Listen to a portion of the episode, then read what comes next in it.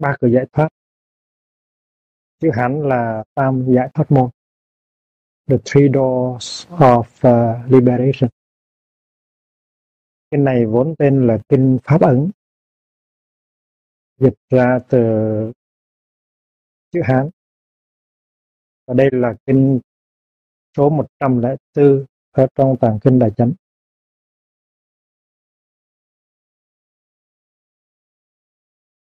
Kinh này do thầy Thi Hộ dịch vào đầu thế kỷ thứ 10. Trong khi học kinh này, ta có thể tham khảo thêm các kinh Thánh Pháp Ấn cũng ở trong tàng kinh Đại Chánh số 103. Và do thầy Pháp Hộ dịch vào cuối thế kỷ thứ ba. Và trong Tà Ba Hàm cũng có một kinh đó là kinh số 80 của Tà Ba Hàm cũng nói về pháp ấn. Kinh ba cửa giải thoát tức là kinh pháp ấn. Pháp ấn có nghĩa là cái ấn của chân pháp, the seal of the true Dharma. Ấn tức là con dấu. Nó chứng thực rằng đây là thứ thiệt đây là authentic đây là true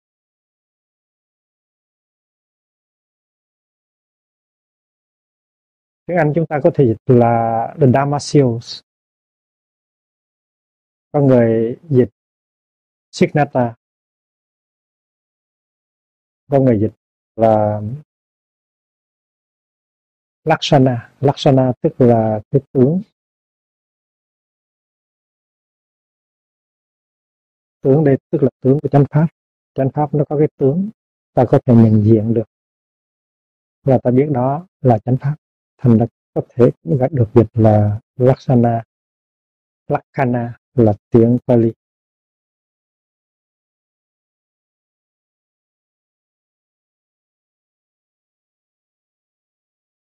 Chúng ta có thể nói rằng pháp ấn là những con dấu.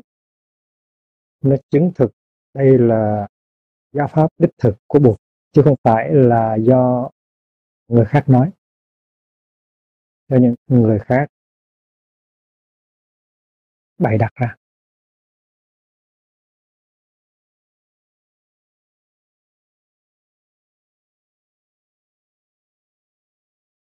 Ấn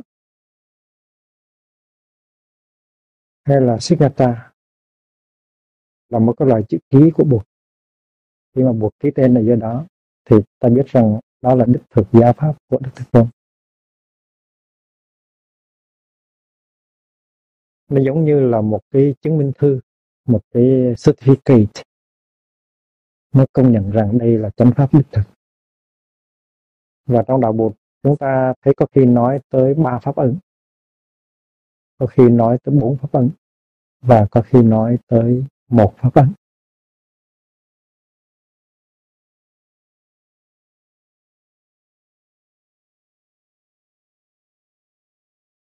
trước hết là nói về À, ba pháp ấn.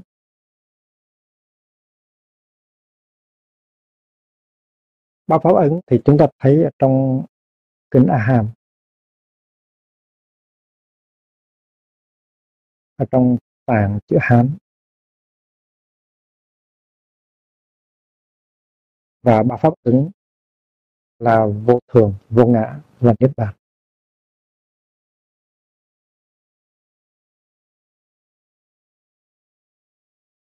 Nghĩa là giáo lý nào mà đi ngược với cái tư tưởng vô thường vô ngã và niết bàn thì giáo lý đó không phải là giáo lý đích thực của đức thế tôn.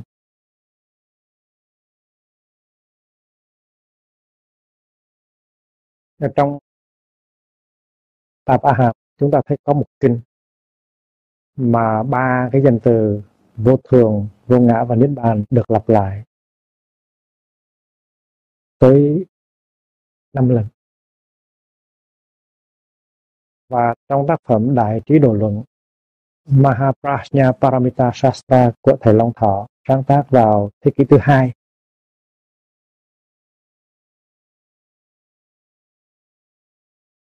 Thì uh, tất cả cũng nói rằng tam pháp ấn là vô thường vô ngã và nước bàn. Nhưng trong đạo Bụt nam tông ờ, học phái đồng nghiệp bồ, tức là theravada, thì chúng ta lại được nghe rằng pháp ấn là vô thường, khổ và vô ngã. Thay vì vô thường, vô ngã và niết bàn thì có vô thường, khổ và vô ngã.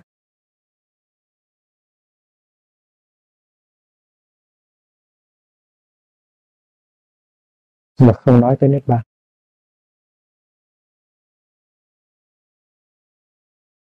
có lẽ trong truyền thống đã có những lúc mà người ta chú trọng tới giáo lý tứ diệu đế cho đến nỗi rằng là không có chữ khổ ở trong đó thì nó không phải là đích thực Phật giáo. Vì vậy cho nên à, thay vì vô thường, vô ngã và niết bàn đó, thì các vị đã nói vô thường, khổ và vô ngã. Và cũng vì vậy cho nên có cái tư tưởng về tứ pháp ấn, tức là bốn pháp ấn, nghĩa là có vô thường, khổ và vô ngã nhưng mà cũng có niết bàn. Vô thường, khổ, vô ngã và niết bàn. Và đại thừa trong đạo bụt đại thừa thì lại có cái tư tưởng một pháp ấn.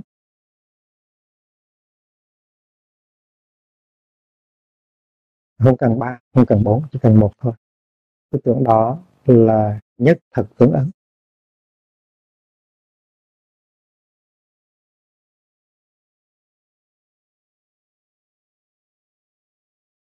tức là chỉ cần chỉ cần một con dấu đó thôi, cũng đủ chứng tỏ đây là kinh mục rồi.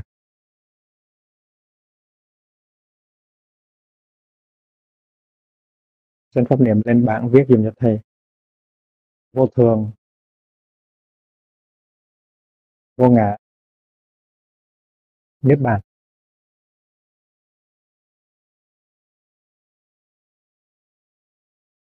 Là ba pháp ứng của bắc tông. Chung cho cả đại thừa và tiểu thừa. Đó là ba pháp ứng chung cho cả à, đại thừa và tiểu thừa quan điểm thứ hai là vô thường, khổ và vô ngã đó là vô thường, khổ và vô ngã đây là truyền thống Nam Tông.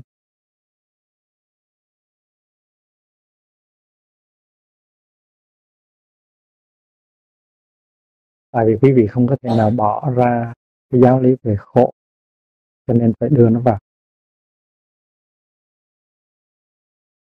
Tuy nhiên, có những người không đồng ý. Có những người nói rằng là Niết Bàn giáo lý về niết bàn là một con dấu rất đặc biệt của đạo Phật. Nếu bỏ niết bàn ra thì nó không có đầy đủ. Tại vì niết bàn là cái bản chất từ đó mà nó biểu hiện ra cái vô thường và cái vô ngã. Vì vậy cho nên chúng ta có một quan niệm thứ ba là quan niệm tứ pháp ứng vô thường, khổ, vô ngã và niết bàn. Trong kinh Bụt có dạy rằng có một cái có một cái mà nó không có ở đây không có ở kia không có sanh không có diệt không có còn không có mất không có có không có không. Không có ta, không có người.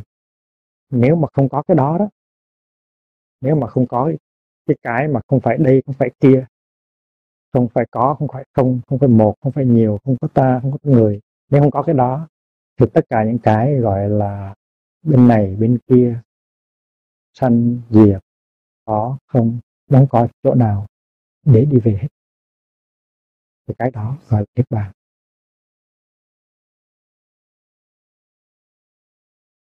Vì vậy cho nên niết bàn là cái cái nền tảng, cái căn bản của tất cả những cái mà mình gọi là vô thường, vô ngã và khổ vì vậy cho nên không có thể bỏ được cái niết bàn ra ngoài bỏ niết bàn ra ngoài thì rất thiếu, nó chưa phải là cái cái dấu ấn đầy đủ của giáo lý đạo Phật. Vì vậy cho nên họ đưa ra cái giáo lý về tứ pháp ấn tức là vô thường, khổ, vô ngã và niết bàn. Ok, nếu các anh muốn đưa cái khổ vô thì cũng được, nhưng mà các anh bỏ cái niết bàn ra thì tôi không chịu. Vì vậy cho nên phải có tứ pháp ấn là vô thường, khổ, vô ngã và niết bàn. Vậy thì quan niệm tứ pháp ấn nó có sau nhưng mà nó đầy đủ hơn cái quan niệm mà ba pháp ấn, vô thường, khổ, vô ngã. Tuy nhiên cái quan niệm thứ nhất là vô thường, vô ngã và niết bàn, tuy là ba, nhưng mà nó có đầy đủ. Tại vì cái khổ, nó có thể tìm thấy ở trong vô thường và trong vô ngã. Hệ cái vô thường mà mình cho nó là thường hệ vô ngã mà mình cho nó là có ngã, là khổ thôi. Tại sao là phải có thêm một cái pháp ấn khác. Khổ vào làm gì? Vậy thì cái quan niệm một, ba pháp ấn vô thường vô ngã niết bàn nó chung cho cả đại thừa lẫn tiểu thừa. Đứng về phương diện nội dung thì nó cũng bao trùm được quan niệm bốn pháp ấn, nó có khổ trong còn quan niệm thứ hai vô thường, khổ vô ngã thì chỉ đứng về phương diện tích môn thôi đứng phương diện hiện tượng thôi, chứ không có, chứ không có chú ý tới cái phương diện bản môn, tức là phương diện thực thể. Tích môn về hiện tượng phenomenon thì ta nói gọi là vô thường, khổ và vô ngã. Nhưng mà đứng về phương diện bản môn noumenon thì thì phải có niết bàn làm cái căn bản được. Vì vậy cho nên trong giáo lý đạo Bụt trong giáo lý đại thừa thì chỉ có một pháp ấn thôi một pháp ấn thôi. Pháp ấn đó gọi là thực tướng nhất thực tướng. Đây là quan niệm thứ tư của uh, của pháp ấn nhất thực tướng tức là một thực tướng. Nhất thực tướng. Và theo cái quan điểm nhất thực tướng này, nếu giáo lý nào mà mang cái dấu ấn nhất thực tướng, thì giáo lý đó có thể gọi là chính thống Phật giáo. Còn nếu mà không có cái dấu ấn nhất thực tướng đó, thì không phải là Phật giáo. Và nhất thực tướng đây tức là niết bàn. Thực tướng nghĩa là the true characteristic, the true nature đó là chân như. Đó là pháp tính. Chân như tức là suchness. Pháp tính tức là tức là pháp giới tính. The true nature of uh, of uh, the Dharma Dhatu. Pháp tính.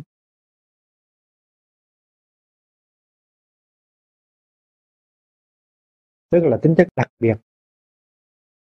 của uh, của thế giới. Bây giờ chúng ta viết lên bảng chữ uh, chân như nhất thực tướng hai chấm nhất thực tướng hai chấm chân như.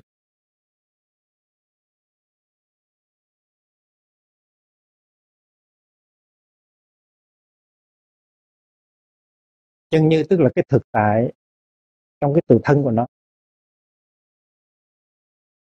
Cái thực tại không phải là diễn bày trong cái cái thức của mình, cái nhận thức, cái tri giác của mình, mà cái thực tại trong cái bản thân của nó, gọi là chân như. Reality as it is by itself.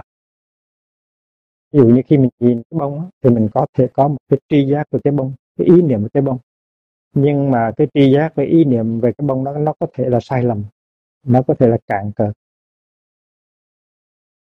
cái đó chưa phải là chân như chân như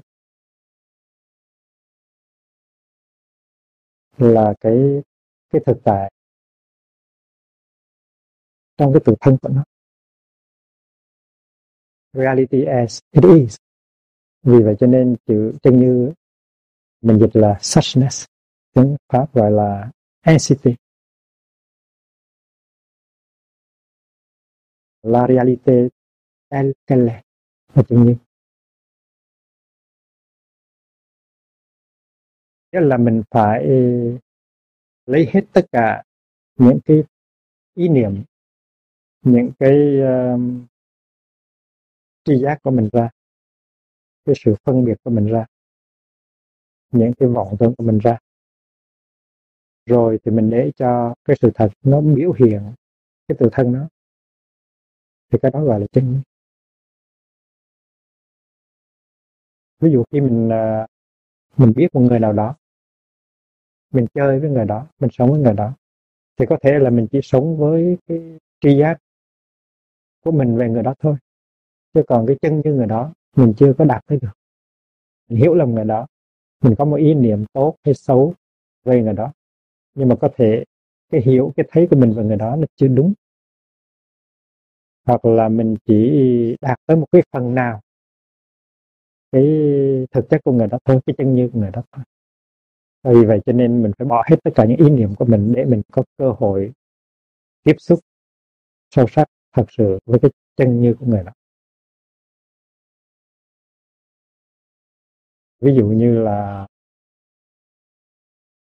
cái làng của chúng ta đây gọi là làng Limes ở dưới sông Hà, hay là cái làng Tên Nắc ở sông Thượng thì tất cả chúng ta, người nào cũng có một cái ý niệm về cái làng Lubes hay là cái làng Tên Nắc nhưng mà chúng ta cũng biết dư rằng cái ý niệm của ta về cái làng Tên Nắc hay là làng Merak, nó đang còn ít ỏi lắm, nó còn sai lầm nhiều chúng ta chưa biết được những cái gia đình ở đây.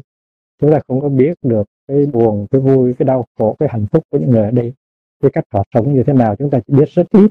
Vì vậy cho nên cái ý niệm về tên nắc hay là về mây rắc của chúng ta, nó không có phù hợp với thực tại. Chúng ta chưa tiếp xúc được sâu sắc với cái chân như của làng tên nắc hay là làng mê rắc vì vậy chúng ta đừng có quá tin rằng ta biết mê rắc là cái gì, ta biết tên nắc là gì. Và chính ta nữa, ta cũng chưa biết ta là ai. Đâu? Ta nghĩ rằng ta là cái thân này, ta là cái thọ này, ta là cái tưởng này. Nhưng mà cái thấy của ta về ta, nó nó nó rất cạn cực, nó rất sai lầm. Và cái chân như của ta ta chưa ta chưa tiếp xúc được một cách sâu sắc. Vậy thì vậy thì có một cái thực tại mà cái bản thân của thực tại đó. Nó cần phải có sự tu tập, cần có sự quán chiếu thì nó biểu lộ ra cho được. Cái đó gọi là thật tướng nhất thật tướng nó là chứng nhiên nó là pháp tính. Chứng như pháp tính.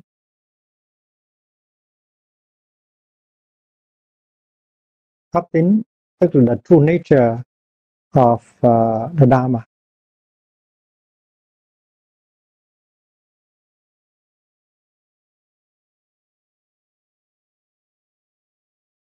Cái chữ pháp tính này là viết tắt của chữ pháp giới tính. Mới vòng đơn, pháp giới tính.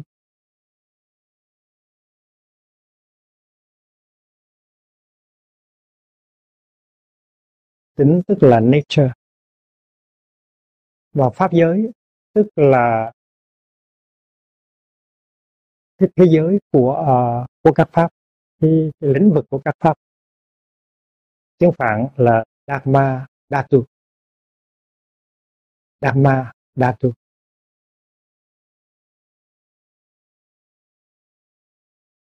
Trong đạo Bụt chúng ta thường dùng hai cái danh từ là thế giới và pháp giới thế giới là loka dhatu và pháp giới là Dharmadatu. Hai cái danh từ đó, ta phải hiểu. Loka dhatu là cái thế giới có sinh, có diệt. Cái thế giới trong đó, sự vật nó nằm ngoài nhau.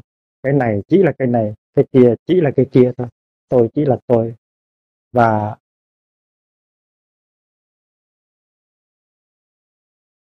Lokadatu là thế giới. Chị chỉ là chị thôi, em chỉ là em thôi. Mẹ chỉ là mẹ và con chỉ là con thôi. Nó có ngoài nhau. Là đó là do cái thấy bị hàng cuộc trong cái trong cái nhận thức tri giác của mình. Cho nên cho nên mình chỉ tiếp xúc được với cái thế giới thôi. Tức là tri giác của mình về thực tại. Nó là thế giới và chính là trong cái thế giới đó mà mình sống đời sống hàng ngày của mình. Nhắc lại, trong cái thế giới Lokadatu thì có sinh, có diệt, có có có không? Có tôi, có anh. Cái này nó nằm ngoài cái kia, cái này không phải là cái kia. Người này nằm ngoài người kia, người này không phải là người kia đó là thế giới mà chúng ta đang sống. Cái thế giới đó nó được làm bằng vô minh, làm bằng vọng tưởng. Trong khi đó pháp giới là khác. Pháp giới là cái thế giới mà trong đó không có sinh, không có diệt, không có có, không có không. Tôi đồng thời cũng là anh anh đồng thời cũng là tôi, cha đồng thời cũng là con con đồng thời cũng là cha cha chứa đừng con con chứa đừng cha. Nó không có cái sự tách rời ra cái thế giới của pháp giới, tức là thế giới của chân như của tự thân và và pháp giới là nhất thực tướng tức là cái tướng một, cái tướng một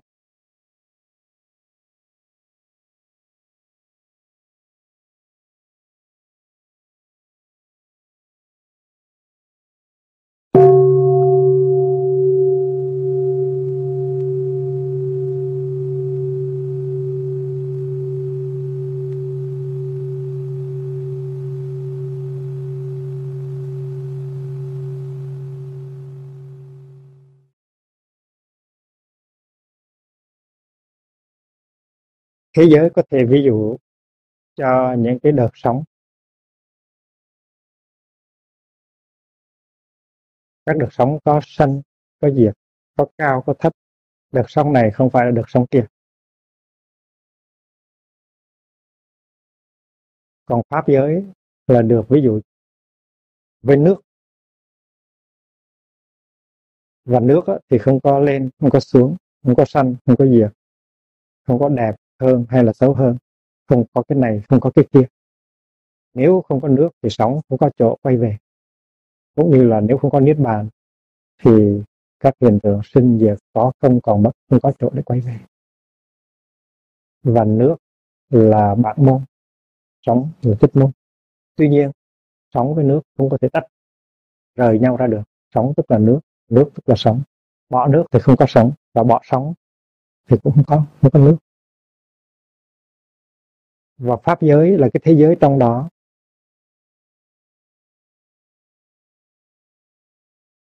Không có cái sự còn mất sinh diệt cái này, cái kia.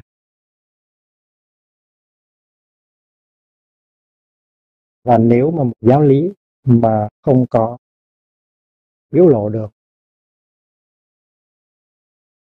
cái nhất thực tướng này, thì không có thể gọi là giáo lý đạo buộc được.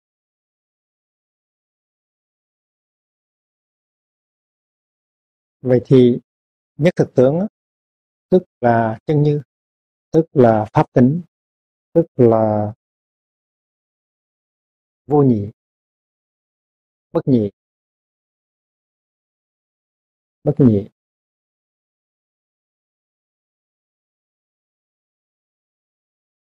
Bất nhị có nghĩa là không không phải là hai mình với anh mình không phải là hai. Mình với thầy mình không phải là hai. Bông hồng với là con sóc không phải là hai. Ở trong bông hồng nó có con sóc, ở trong con sóc nó có bông hồng. Cái một nó nằm ở trong cái tất cả, cái tất cả nó nằm trong cái một. Và đó gọi là bất nhị.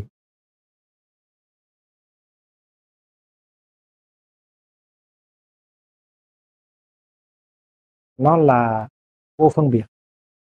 Bất nhị thảy vô phân biệt. Vô phân biệt đó, tức là không có sự kỳ thị. Không có sự chia ra. Tại vì cái trí năng của chúng ta nó giống như một cái lưỡi ươm. Chúng ta chặt cái thực tại ra thành từng miếng. Chúng ta nói cái này là anh cái này là chị anh không phải là chị cha không phải là con.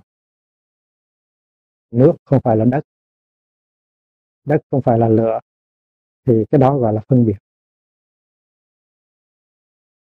Discrimination.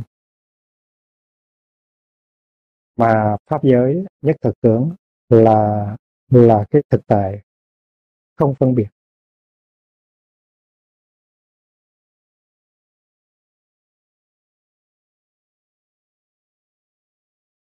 Vô phân biệt á, tiếng phạn là niết vikanpa niết vikanpa nghĩa là không có tưởng tượng. Không có tưởng tượng, không có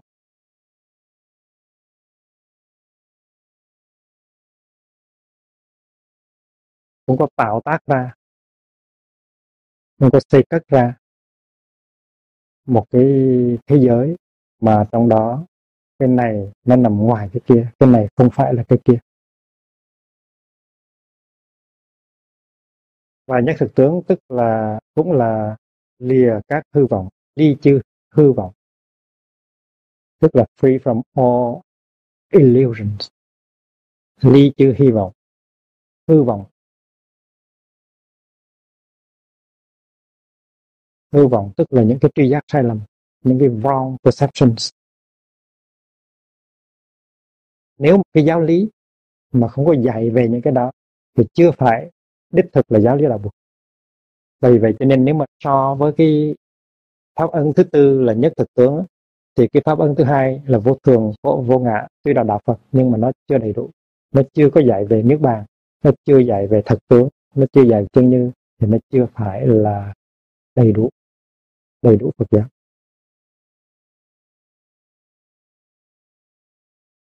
Trong kinh còn có danh từ là nhất tướng vô tướng. Nhất tướng vô tướng, nhất tướng là một tướng. Một này, nó có nghĩa là là vượt lên khỏi cái sự phân biệt, cái sự kỳ thị, cái tính cách lớn nguyên, cái dualism, nó vượt ra khỏi cái dualism là vô tướng, tức là khi gọi là tướng. Nhưng mà cái tướng đó là tướng vô tướng. Tuy là có tướng, nhưng mà mình nhìn vào thì mình cũng bị kẹt vào tướng, gọi là nhất tướng vô tướng.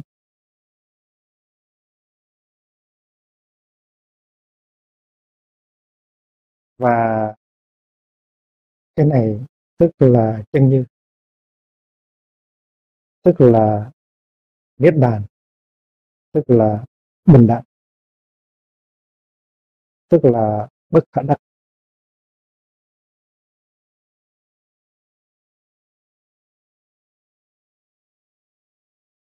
Nhất tướng, vô tướng, tịch diệt. Niết bàn cũng được. Niết bàn bình đẳng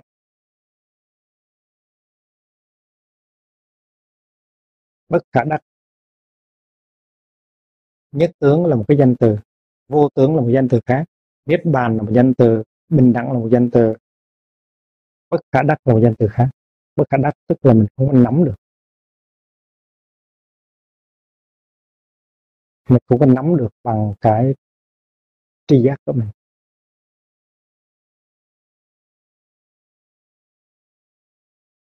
You cannot grasp it nó là ly ngôn thuyết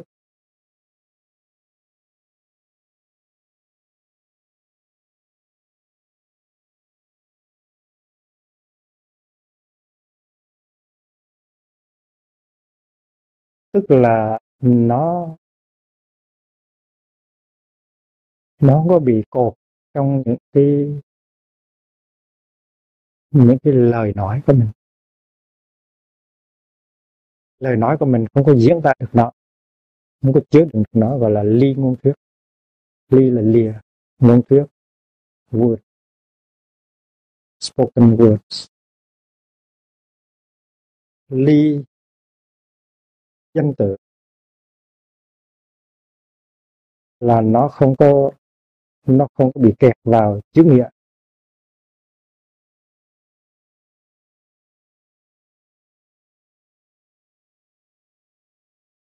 Ly tâm duyên. Tức là nó không có được có thể được chứa đựng bằng cái tâm thức của mình bằng cái uh, tri giác của mình. Thì cái tướng đó cái tướng mà gọi là tướng nhất thật đó, đó nó là nhất tướng nó là vô tướng nó là niết bàn tướng nó là bình đẳng tướng nó là bất khả đắc tướng nó là ly ngôn thức tướng, nó là ly danh từ tướng, nó là ly tâm duyên tướng. Đó là những cái danh từ để mà sử dụng để phá độ những cái danh từ và những cái ý niệm khác.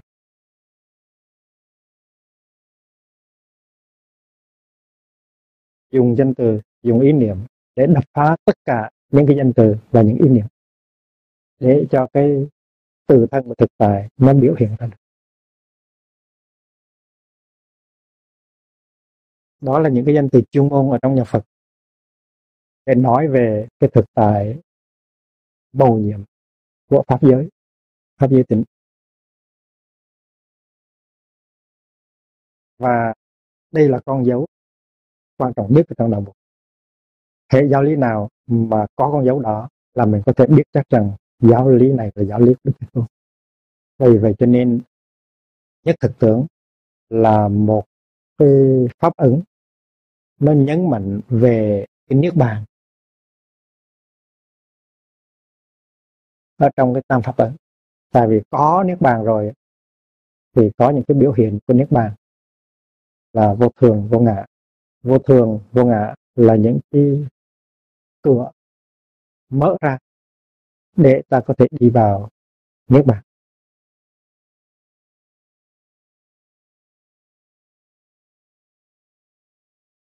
Chúng ta hãy để ý tới hai danh từ thế giới và pháp giới.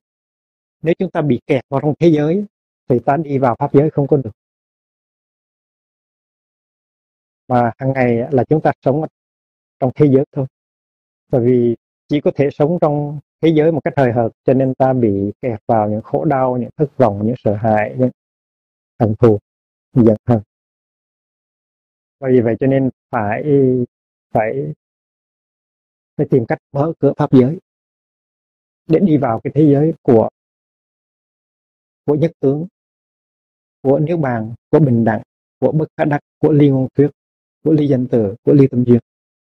Và cửa nào giúp cho mình có thể đi vào được? Đó là cửa vô thường và cửa vô ngã.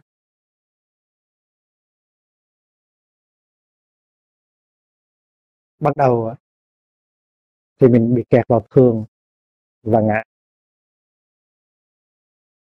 rồi mình thực tập vô thường, vô ngã, thì mình có thể vượt được cái thường và vượt được cái ngã. Nhưng mà nếu mình thực tập không có giỏi, thì mình sẽ bị kẹt vào vô thường và bị kẹt vào vô ngã. Vì vậy cho nên cũng phải thoát ra khỏi vô thường và vô ngã cho luôn, thì lúc đó mới hoàn toàn đi vào được trong pháp giới. Tại pháp giới là tự do, không có bị danh từ nào trói buộc hết, dầu là danh từ vô thường hay là danh từ vô ngã ban đầu mình bị kẹt vào danh danh từ thường và ngã, phải không? Ý niệm về thường và ngã, thì mình dùng vô thường, vô ngã để đập phá, để giải thoát cho mình. Nhưng mà nếu tu hành không có thông minh thì mình bị kẹt vào vô thường và vô ngã. Và vô thường và vô ngã là hai ý niệm, hai danh từ. Mà còn ý niệm và còn danh từ thì chưa đi được vào pháp giới. Và vì vậy cho nên phải đập phá luôn cả ý niệm về vô thường và vô ngã. Và vì vậy cho nên cái đó gọi ly ngôn thuyết tướng ly danh từ tướng ly tâm duyên tướng danh từ Phật học là nói như vậy.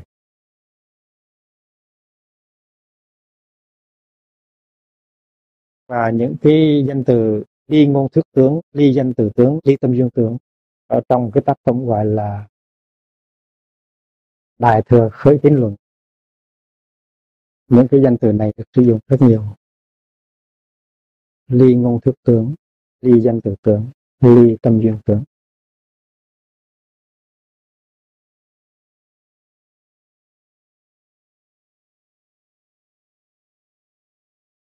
Vậy thì thưa đại chúng, cái kinh pháp ứng mà chúng ta đang học đây và được gọi là kinh ba cửa giải thoát là một kinh nói về pháp ứng nhưng mà rất đặc biệt.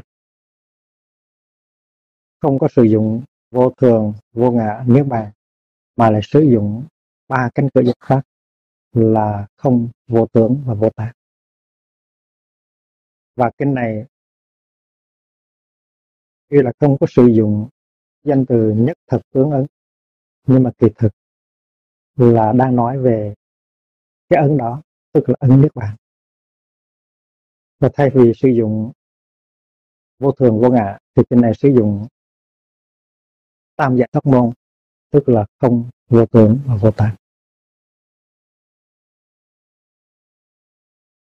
bây giờ đây chúng ta đọc kinh là chúng ta sẽ thấy được cái tinh thần đó.